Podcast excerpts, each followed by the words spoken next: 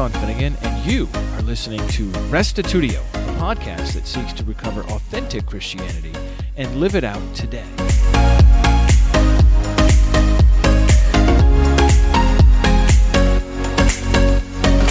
We've all heard plenty of stories of Trinitarians who began questioning their received teaching and eventually become Unitarian.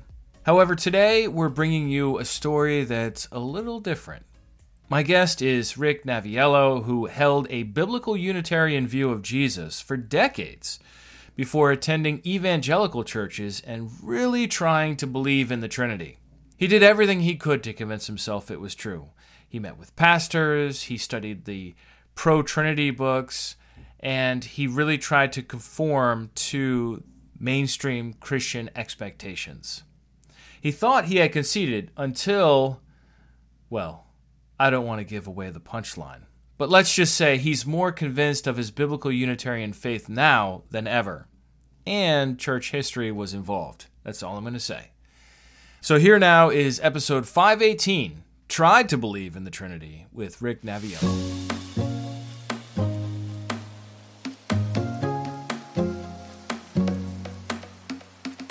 Welcome, Rick, to Restitutio. So glad to talk with you today. Thanks for joining me. Thank you, Sean, for having me. I appreciate the invitation. So, your story is a little different. You had grown up as a Unitarian and a biblical Unitarian, believing in just the deity of the Father and that Jesus is a Messiah, human Messiah.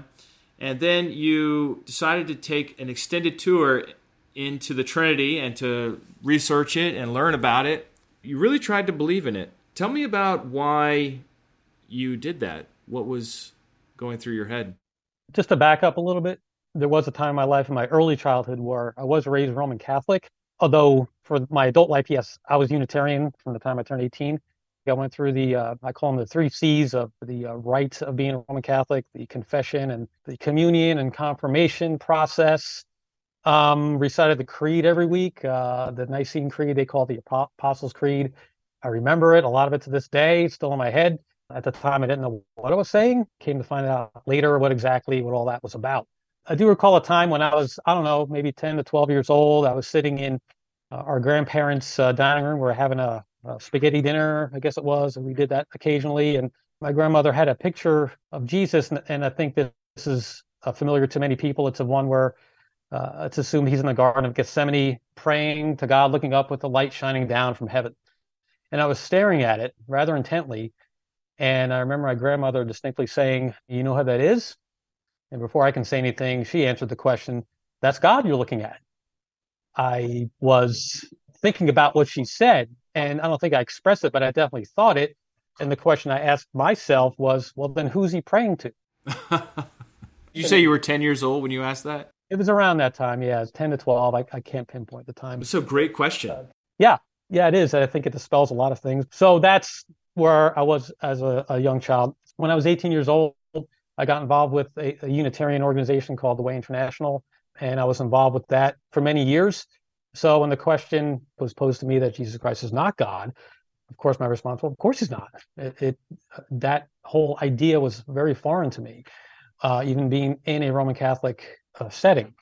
There's a lot that happened in those uh, 31 years that I was involved with that organization. I don't want to get into all of it now. Was involved with the Way Corps. I was a leader for many years, but for reasons that uh, hit us very personally, profoundly personally, back in 2017, I believe it was, we decided to uh, part ways with the Way International, and but we didn't go anywhere. We just kind of were drifting out in the open, but for a while. And during that time, uh, I felt freer the uh, constraints were taken off because while you're with them, you don't look anywhere else. Basically, you're supposed to just keep yourself fed with whatever's coming out from their central location. I looked at other Unitarian organizations, and the only biggest ones I could find, of course, were Jehovah's Witnesses and uh, the Mormons, and those are a little bit controlling. I, I found out, but and interestingly enough, during that time, I was in this prayer state where I was desiring to get back and into kind of the mix of things spiritually uh, with the Bible. Uh, I was out on a walk in our neighborhood, and uh, I see these two young gentlemen get out of a, a car, and they have uh, the white button shirt with the black slacks and the tie. And I shouted out across to them, "Are you guys Latter Day Saints?" And they said, "Yeah, how'd you guess?" You know, and I said, "Okay, well, let's talk."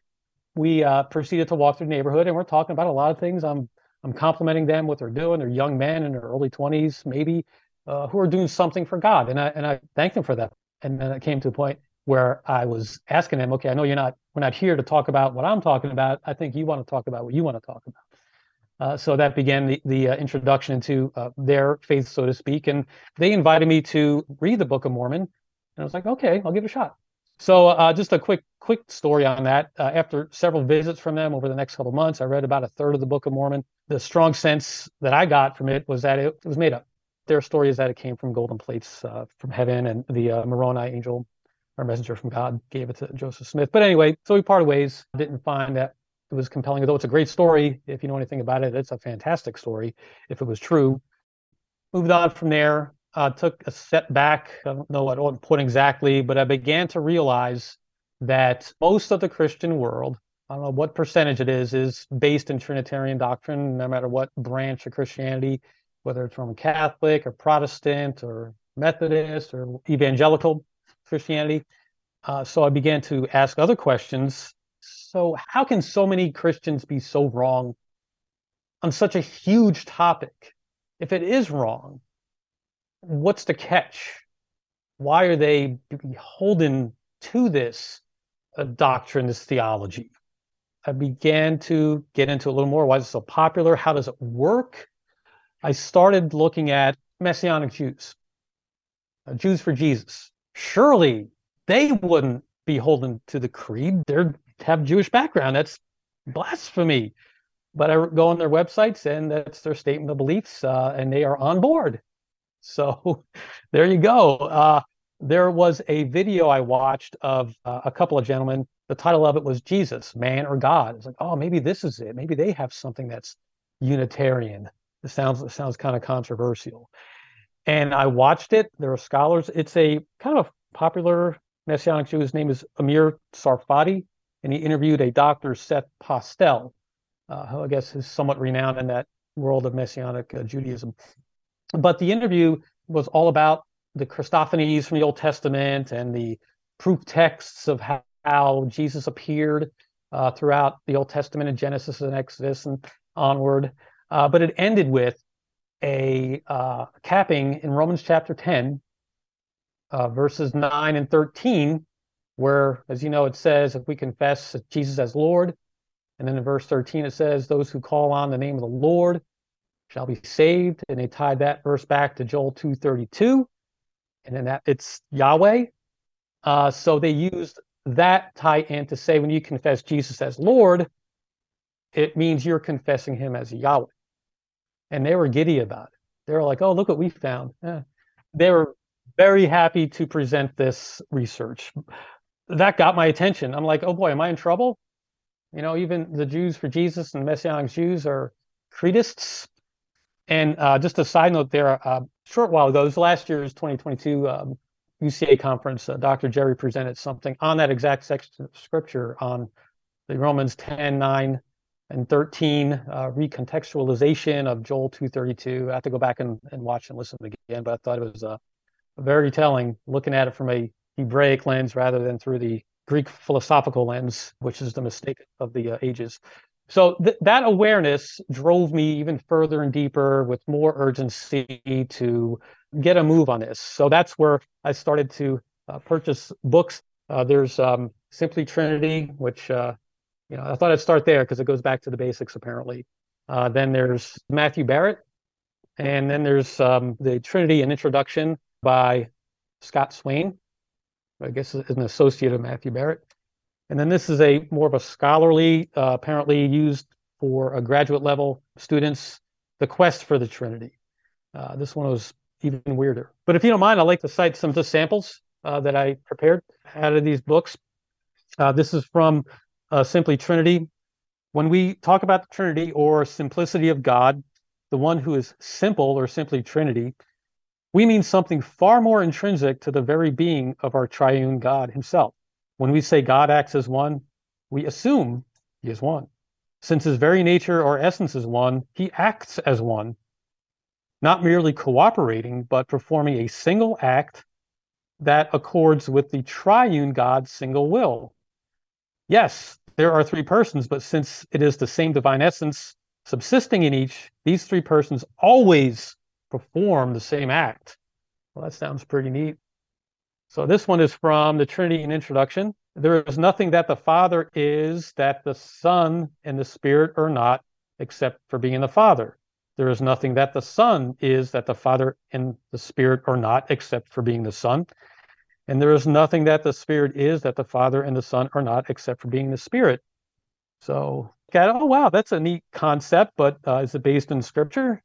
And then the quest for the Trinity. This got into a lot of the uh, origins with, with the church fathers. This is from Gregory of Nazianzus. So it says we have uh, we have one God because there is a single Godhead. Though there are three objects of belief, they derive from the single whole and have reference to it. They are not sundered in will or divided in power. You cannot find there any of the properties inherent in things divisible. The Godhead exists undivided in things divided. It is as if there were a single intermingling of light which existed in three mutually connected suns, S-U-N-S. So again, wow, a lot of brain power to come up with that section of, of uh, thought. So I, I took this all in. I tried it on. I tried to make it work in my head. And the, the point was that I, I wanted to see if I can trace this back. So I started kind of forward in time, you know, mid 500s or whatever, uh, and worked my way backwards after this point. So I looked up certain works on church fathers on the incarnation uh, by Athanasius, read a little bit of Origen. Of course, he was yeah, kind of back and forth, I guess. Then I read Justin Martyr, uh, the works, all the works, uh, the, the apologies, the uh, the dialogue with Trypho. The, there's other works where he condemns, uh, I guess, Greek mythology uh, as well, up to the the martyrdom. And I uh, just want to pull this little excerpt out of the dialogue with Trypho. And this is Justin speaking. And I said, As you wish, Trypho, I shall come to these proofs which you seek in the fitting place. But now you will permit me first to recount the prophecies which I wish to do in order to prove that Christ is called both God and Lord of hosts. So okay, so there's there's more there, and it is rich with that all throughout that very long work. Uh, that part there, the dialogue, dialogue with Trypho, it is lots of language. Uh, even there's regard for Plato, I find in that particular work as well. I think it was said of Justin that uh, he said of Plato, regarded him as most holy Plato. I think I read it in one, one place. But so a lot, lot of mixing going on at that time. So we also, as part of this effort, along with me studying these online things that I got for the church fathers, I convinced my family, my wife, that we should attend a church, a regular evangelical church. So we we we did that, and we dove in full bore. Uh, started attending weekly. I shut off all familiar sources of theology that I was familiar with, come from a Unitarian background. I didn't want to hear any of it. I wanted to give this a full, honest shot. Anytime I went into the church, and of course, it's almost weekly, they bring up the Trinity or the deity of, of Jesus. They have it out front most, if not all weeks, whether it's in the prayer or whether it's part of the teaching or they insert it. Uh, usually was the head pastor teaching at this church. Uh, also, we started to have a small group in our home with uh, church members because we wanted to make connections. I wound up being the appointed leader. They were forming new groups, and they did it in a way that was where all the new people met together at the church every Sunday in big meetings. Then you broke down the smaller meetings, and then at the very end, you get to choose who you want to have your group with. So we started meeting in, in our house, and over the course of time, it was decided they all pointed at me as being the one that should be the uh, leader. So I didn't want to do that. That wasn't my intent. It was just to form relationships with people, make connections. I almost joined the worship team as a drummer. I have a little drumming ability, so I wanted to put that to use, but it didn't quite work out. So I was going all in. I, I wanted to be part of the show. I even wrote uh, the pastors and said, "Hey, I have a background as as being a minister in some regards. Uh, so there's something I can do for you, uh, help out with stuff." I, I, was on board. I didn't hear back from them, but but anyway, so I, I was putting myself out there. Well, let me um, let me pause you just for a moment. When you read these quotations earlier from these three books describing and explaining the Trinity, this was during the same period that you were going to the church, or this was before you went to the church? This was when we started had already started going to the church. These books here, in particular. Okay, um, so having read these books, you found them convincing. I found I wasn't making judgment yet on them. I didn't understand a lot of it. I was kind of keeping an open mind about it. So I'm just curious, like as you're going to this church, are you thinking to yourself, I have a worked out theory or model of God that makes sense and is consistent internally and I'm comfortable with exegesis in light of any text or whatever. Or if you were just sort of like hoping that with time this would all make sense. I think I was in more of the second category where I wasn't convinced of the doctrine of the Trinity. I was learning it to see how it works. And if it did indeed make sense biblically, exegetically, then I was willing to believe it. But I wasn't there yet in my mind. All right. All right. Please continue. Thank you. Part of being a life group leader was the life group leaders met with, or the pastor who was over the life group leaders met with the life group leaders periodically. And I met with him. The initial meeting um, lasts about an hour, just basically get to know each other. How do you feel? How it's going? Any questions? And at the end of that meeting, I intended to let him know, and I did my background that I came from a Unitarian uh, background. I, at the time, I was struggling to understand the deity of Christ. Uh, and I told him what I was doing. I was reading books, I was studying church fathers. And the first thing out of his mouth, and I guess this is a common response when one goes to a Trinitarian, especially a pastor, he said, Well, if Jesus isn't God and only God can take away sin, then we're still in sin. And in my mind, I'm thinking, well, he was the sacrifice for sin. So he was the end sacrifice to end all sacrifices, uh, the one. So in my mind, I'm thinking, so so all the animals in the Old Testament became God? I don't know. I was still kind of struggling with with things like that. That was the first answer, and he was a great meeting. He was not judgy. Uh, maybe some years ago, I would have been kicked out. I don't know, for even doubting the Trinity, but he was very respectful and kind and endeavored to help me understand things. So I met with him a little further, maybe a month or so after that, and he wanted to meet specifically to talk about theology, as he put it, uh, the topic of the Trinity. So I don't remember much about that meeting. I didn't write a whole lot down, but it was a, a lot of um, basic things about Jesus, like uh, the hypostatic union and the two natures, eternal generation. I can't believe he did that. Like that. A lot of times, eternal generation is sort of like the uncle nobody talks about. To his credit, I think is is great. I mean, if you're going to believe in the Trinity, might as well get into eternal generation. Yes, it, the meeting ended, and he told me himself he didn't really fully understand it either. He's just going along because that's what the church believes. He said what helps him understand the concept of the Trinity of God being one and existing in three persons is that if you think of it like a, a family, a family is a unit.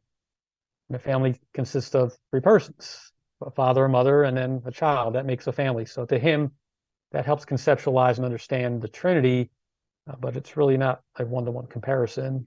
And I kind of knew it at that time too, but it helped him understand. So that's that's how the meeting ended. So it didn't have a whole lot, I feel, to contribute to convince me of that. But I still I carried on. I moved on.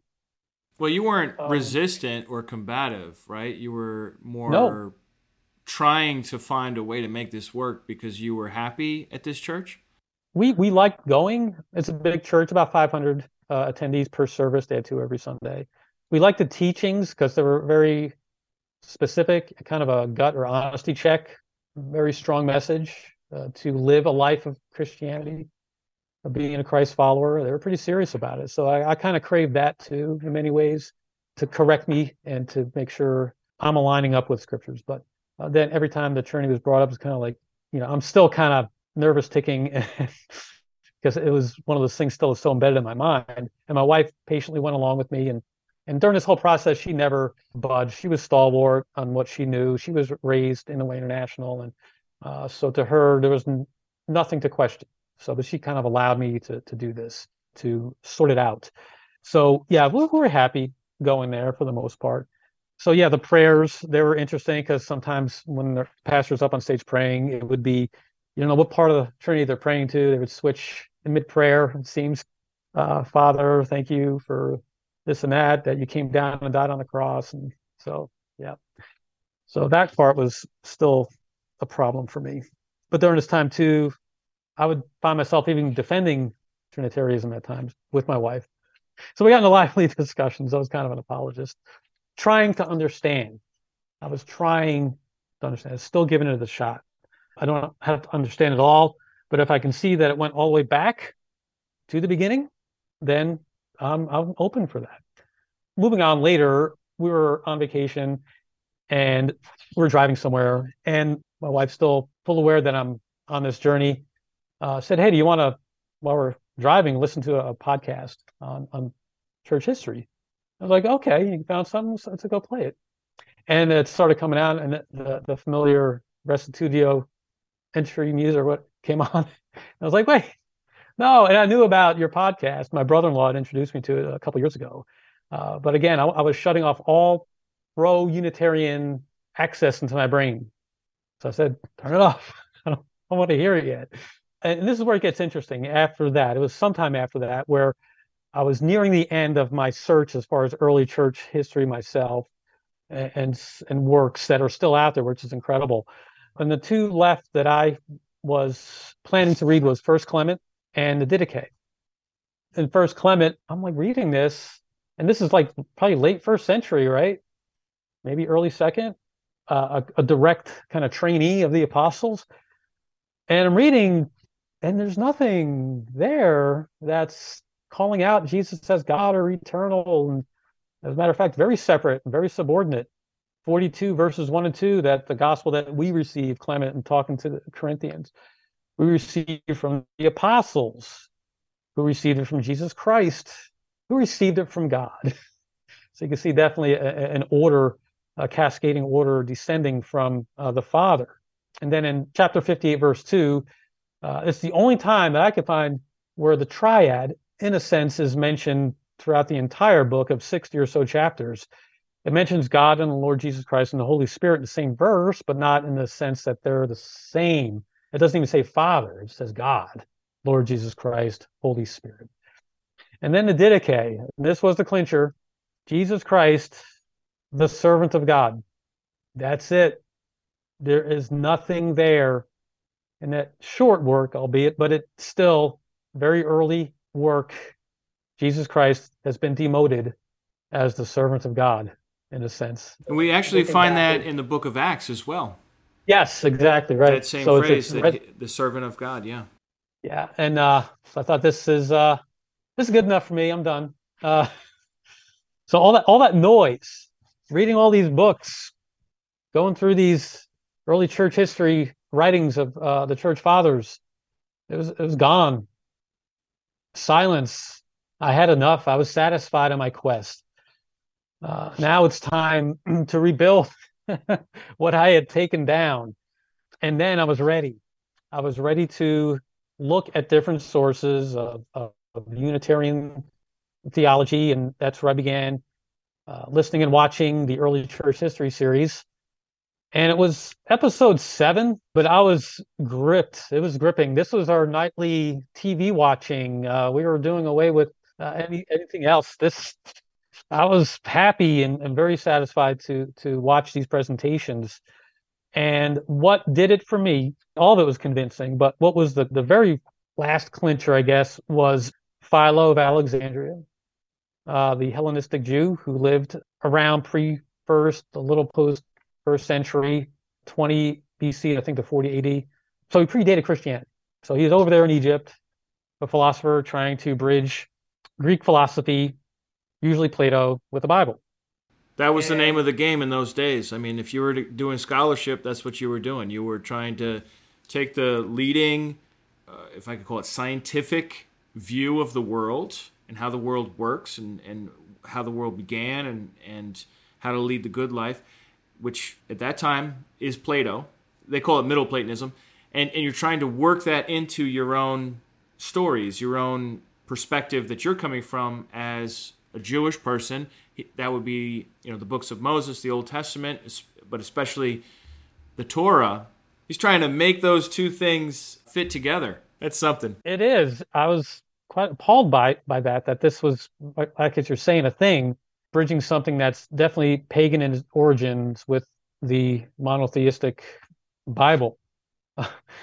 it was alarming to me that it, it seemed he, he's the one maybe that not coined the phrase, but identified the Logos as the only begotten Son. And then this piece, and I think this was the quote that you had posted on there. It says that in the same manner, God, being his own light, is perceived by himself alone, nothing and no other being cooperating or assisting him, a being at all able to contribute to pure comprehension of his existence. But these men have arrived at the real truth who form their ideas of God from God, of light from light. And being a Roman Catholic, anybody who is familiar with the creed, those words are almost verbatim in the creed. And to me, that was like, did they steal that from Philo and put it in the creed? And I just was fascinated by that because did he have a direct influence on those early church fathers? And it, it begged the question. And to me, that was enough evidence that almost like a smoking gun, that this is, or one of many, I'm sure, you know, I also thought should Philo be a, a posthumous contributor to the creed. Were Philo's teachings and other Greek philosophical ideas like Gnosticism so prevalent in the late first century that John felt the need to write things like I, I look at the, the prologue of, of uh, the Gospel of John and calling the word God, the Logos, and the word was God. Later, it says, and the word became flesh and dwelt among us. And that's the Trinitarian uh, ooh, proof text. Here it is, right? But I don't think that Philo's Logos became flesh. So in a Gnostic thought that heavenly beings, divine beings cannot be flesh. But Jesus was definitely flesh. And I'm thinking this is John's point, taking the concept of the Logos, which was so prevalent, and correctly applying it to the gospel message, since they're passing this around anyway, it seemed that yes, he was flesh. He became flesh. He is the Word of God. He represents God, but he became flesh. He started at a certain point as Jesus Christ, the Son of God. So uh, it's just kind of an initial thought I had, but but one of the things, one of the great things I enjoy being getting involved with the Unitarian movement is very specific statements like John 17, 3, where it says, You, Father, are the only true God. And I think of that as an epic statement. And I say epic statement, I'm involved what I do for work. I'm a, a functional tester, a user representative for helping to build software. It's agile is a methodology that's used in project management for building software and to help organize the program and keep it moving, there's what's called an epic statement, basically what, what the business needs the software to do. So everything has to fit underneath this broad, overreaching epic statement. And I think of John 17, 3 as that in regards to Jesus Christ and all things God, that even Jesus said, You, Father, are the only true God. The Father is God alone. So everything's got to fit underneath that big overarching concept. And so what I'm left with here is the question that I asked myself back in my grandmother's dining room who's he praying to? Who is he praying to? I guess to wrap up here, you know, I, I intend to to continue doing things. Uh, I know there's other resources out there. I'd like to investigate and dig out this biblical archaeology, remove the layers of sediment that have become uh, the orthodox uh, Christian landscape, and that's what people see. But if you peel away the layers. You peel away all these things that have been layered on, have been baked in, that have reached a critical mass. I was listening to a podcast yesterday from Dean Cain, where he went over why is uh, Trinitarian so mainstream. I think it was back in February. Uh, but he used that idea of critical mass. It reached critical mass, and it's there. It's it's it's not going to go away because it's so prevalent. Uh, so one has to have a desire and an intent to get in and, and dig away and once you see it, it's like, you know, pulling back curtain. It doesn't exist way back when. When you look at the Bible, I said it before, yeah, through the Greek philosophical lens, yeah, you're, you're going to find stuff that would fit within that. And I think, as you said, the grid, if you put the grid over of the creed over the Bible, you can make it fit. However, if you look at it through the Hebraic lens, the customs and the, the terminology and the figures, and the, as it was written and as it was understood, by the Hebrews who wrote the Bible, then it makes sense. Then these things fall into place. And you know, which one is the true way to look at the Bible? Through a post kind of Greek philosophical backwards, or look at it from how it was written. And I think there's a lot to learn there um, in that regard. I love what you're doing. I love what the UCA is doing. It's a cause I can get behind. I did walk away from, I believe, what was my calling years ago as a leader in Christianity, and I didn't have anything to fall back on at the time. I didn't know. So uh, I do want to help promote and grow this movement, this alliance, and whatever I can do. I don't know what that would be, but but it's a truthful cause that I can get behind and help move forward. That journey, I think I learned a lot. I think I could use a lot of things that I experienced in my mind that I can put to work in a good good way that's that's useful to promote Unitarian. Uh, I think we exchanged one of our emails. It was um, "You're ready for a Reformation. That is time for that." And you know, these days, maybe there's not a castle door to nail the thesis to. We we have a gajillion of them in the form of the internet. Uh, just how can we make the most noise to get a, attention, to grab people's attention, to see that there's there's options out there. Uh, in that survey you sent to me, there are people that don't buy it. They're just going because that's what they do. Uh, so hopefully we can get out in front and make some noise. Absolutely. Uh, let me go back to your quest. You did a really interesting reverse quest, a reverse historical investigation. I, I found that account so fascinating to hear. And what struck me about it, Rick, was how strange it was. Like, why were you doing church history? Why weren't you just doing exegesis? Why weren't you just looking at interpretations of verses? Well, I guess I wanted to learn the theology in terms of how it was built and how it is understood by those today. So I felt reading these books would help me do that to give it a fair shot, not to go from a pure exegetical. And I'm not a scholar by any means, so I kind of rely maybe on scholarly works. So I wanted to see their side of the argument uh, completely. And were these books, uh, the three you mentioned, were they mostly arguing from just like logic, or did they did they mention a lot of like his, historical figures and say and quotes and that sort of thing? They did, yes. Uh, okay. Uh, all so I would maybe, say maybe they kind of like steered you to the direction of like, hey, let's look at church history some more. I don't know. It just seems like a weird thing to do. I would do it too, but like most people wouldn't. So that's what I'm trying to get at it was just an idea I had, so I followed it. Yeah. Okay. I remember uh, just so vividly when I was taking a, a church history class in um, my master's program, and the professor was so embarrassed because he's like a. Uh, I think he was LCMS, although he never said he was Lutheran Church Missouri Synod, so like the, the more conservative branch of Lutherans. He was some sort of Lutheran, but I, he seemed like a really conservative fellow. And he uh, he went through the lecture on the fourth century and like the the creeds and the the councils, and it was just like he was visibly uncomfortable. And I remember looking at him and being like, "Yeah, that makes sense," you know, because like he believes that what they arrived at was true and godly, and then he has like the actual historical narrative of the chaos, the backbiting, the politicking, the persecution.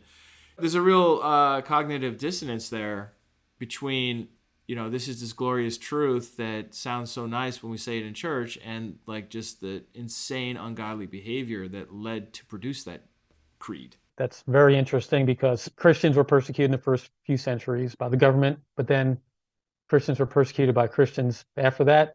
Uh, after Uh, Nicaea and Constantine, that the ones who rebelled against the established doctrine were, yeah. So you look at where the truth is and who has the truth, and it's usually those being persecuted, maybe. so let me ask you about your wife.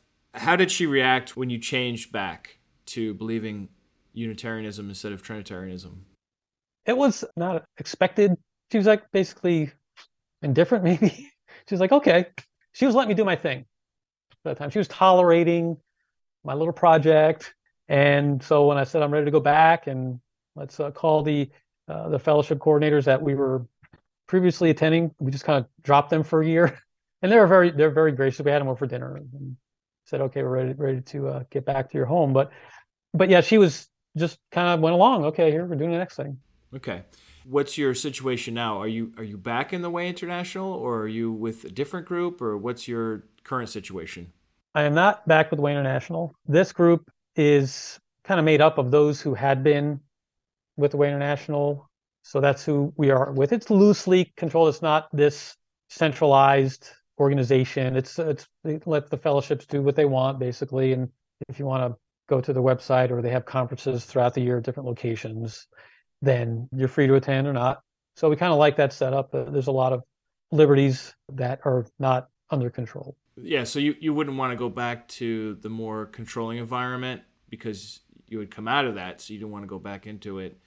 But you do want to have community. So are you able to attend like home church meetings on a regular basis? Yeah, once a week. Well, anything else you want to share about your journey? I, I think it's utterly fascinating uh, to hear somebody like try so hard to believe in the Trinity and not be able to do it. I did. I really tried, but mm, in the end, I got the thumbs down. So yeah, uh, there's nothing really else. Um, I enjoy the time to share these things. Hopefully, I can come up with more findings, or I'm looking forward to getting into more of the podcasts not only yours, I uh, listen to others too. The Trinities from Dale Tuggy, the Biblical Unitarian, Dustin Smith. So all those are enjoyable. I'm looking forward to getting into more into more subjects and and building up a knowledge that uh, I feel is necessary to have in this day and time. Yeah. Very good. Well, thanks for talking with me. All right. I appreciate it, Sean. Thanks for having me. Well, that brings this interview to an end. What'd you think? Come on over to restitutio.org and find episode 518. Try to believe in the Trinity with Rick Naviello and leave your questions and thoughts there. Well, we got a new review on Apple Podcasts.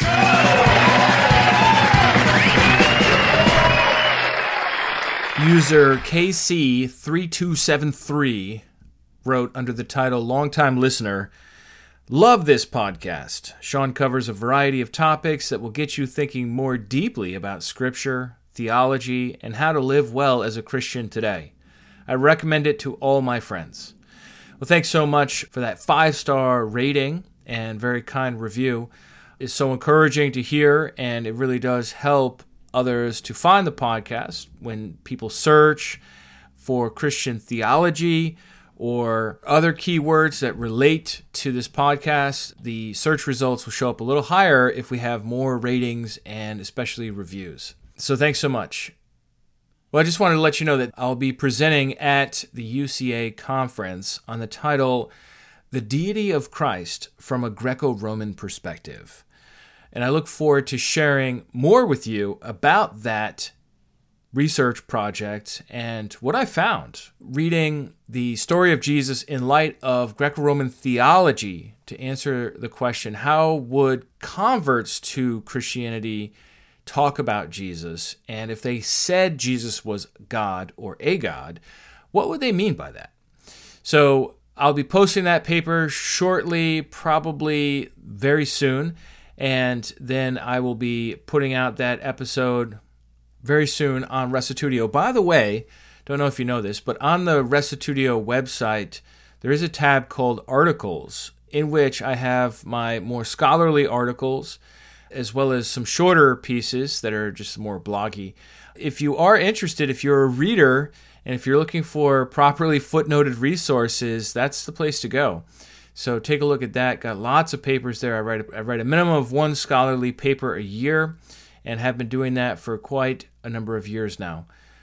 Also, I've got two interviews recorded with Andrew Perriman, the British scholar that I'm itching to release.